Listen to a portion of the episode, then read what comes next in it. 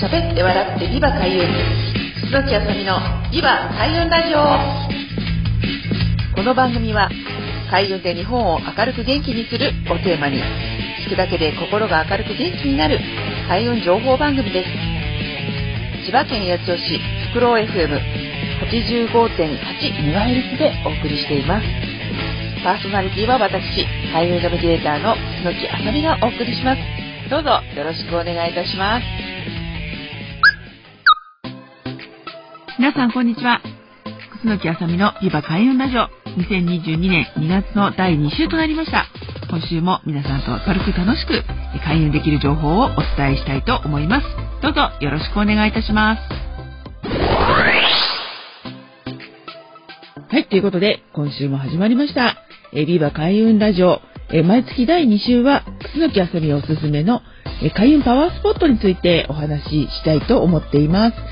で年を明けましてね、皆さん、あの、まあ、いろいろと、また、オミクロン株ですとか、いろいろね、あの、広がっているんですけれども、初詣行かれた方いらっしゃいますでしょうかね。はい、ちょっと自粛しているという方でも、まあ、神社はですね、あの、初詣とか、まあ、そういう以外にも、あの、常に開かれている場所ではありますので、まあ、ちょっとこう、時期をずらしたりとかですね、あの、していただきながら、えパワースポット、神社、えお寺などに、えー、ぜひ、あのお参りしていただければと思うんですけれども、なぜかというとですね、やっぱり気持ちがすごくね、すっきりするっていうのがあるんですね。で、こういうあの、やっぱり世の中が、えー、毎日ね、テレビとかラジオとか、まあ、いろいろな情報を見るともう本当に不安になる情報ばっかりなんですよね。まあ、そういうふうにこう、マスコミですとか、まあ、メディアっていうのはこう、煽ったりとか、そうじゃない情報もあるんですけれども、やっぱり皆さんが注目するということで、あの、本当にそういう、こう、不安とかネガティブなことが、えー、ただでさえ目で入ったりとかですね、耳からということで、あの、本当にこう、自分たちの周りに何があるかっていうのをですね、ちょっと認識しづらくなってしまうんですね。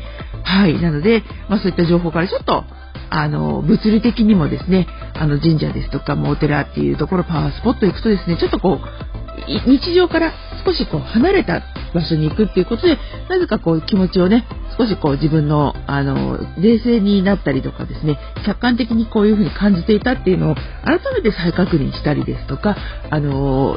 気づきっていうんですよね、こういうのってね、気づきを得られたりっていうのが、あの、ある、ありますので、ぜひあの、こういうね、時だからこそ、ちょっと人にね、感染をこう気にしながら、えー、時間帯ですとかね、そういったものを避けて、あのー、まあ、通っていただければと思います。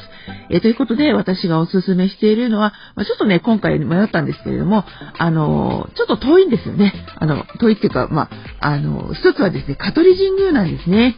で、この香取神宮っていうのは、もう本当に、あの、千葉県の、まあ、銚子の方に近い、まあ、佐原という昔はね、今、香取郡、あの、ちょっと市町村合併でかなりあの市町村の名前が変わったんですけれども、香取郡っていうね、ところで、えー、その香取神宮というふうに、あの、言われる三大神宮って言ってね、昔明治時代までは、えっ、ー、と、お伊勢様、ね、伊勢神宮と、まあ、香取神宮と、あと鹿島神宮、この3つが三大神宮というふうに言われるぐらい、あの、昔から由緒正しい、えー、あの、お社ということで、まあ、今もですね、あの、様々な、あの、まあ、折に触れ、通う、参拝する方が後を絶えないとても素晴らしい神社なんですけれども、まあ、まあ、こういうふうにですね、あの、神社がある場所っていうのは、実はあの、ちょっと昔本読んだことがあるんですけれども、やっぱり昔の海岸線、あの、縄文時代とか、まあ、その頃は海だった、その際にあったっていうところがすごく多いそうなんですね。で、結構その小高い森ですとか、まあ、こんもりした山みたいなところがご神体になっていて、パワースポットっていうのは、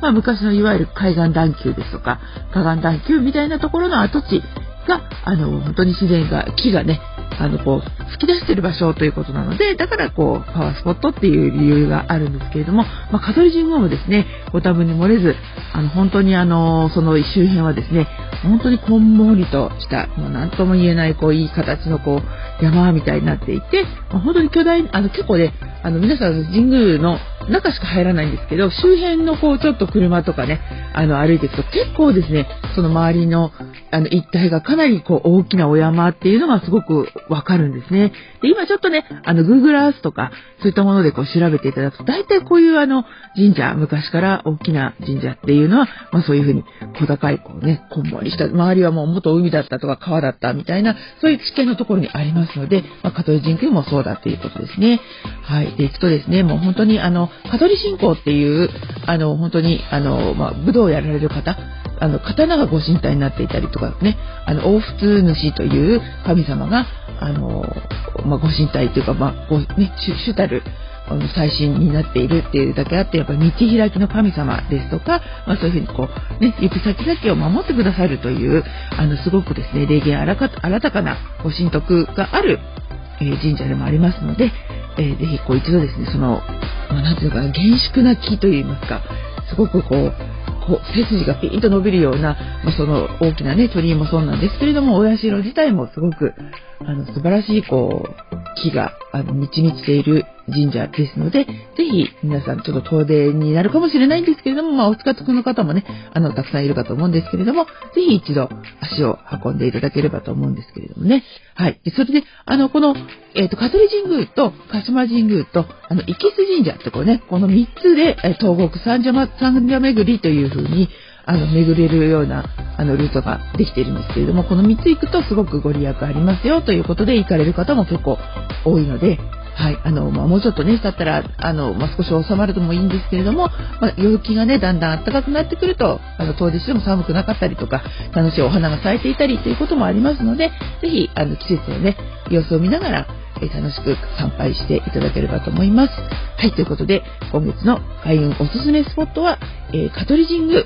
はい、日本のね、三大神宮、東国三大神宮の、え神社の一つ、え香取神宮についてお伝えいたしました。また来月もよろしくお願いいたします。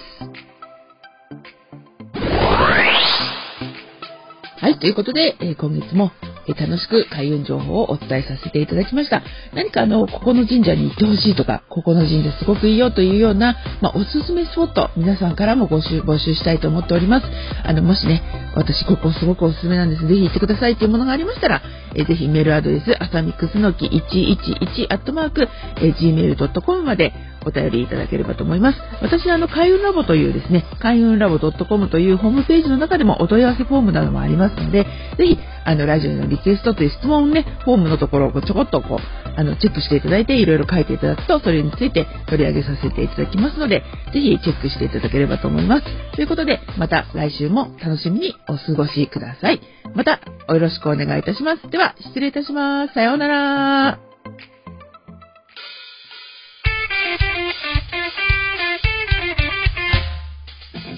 喋って笑ってビバ開運。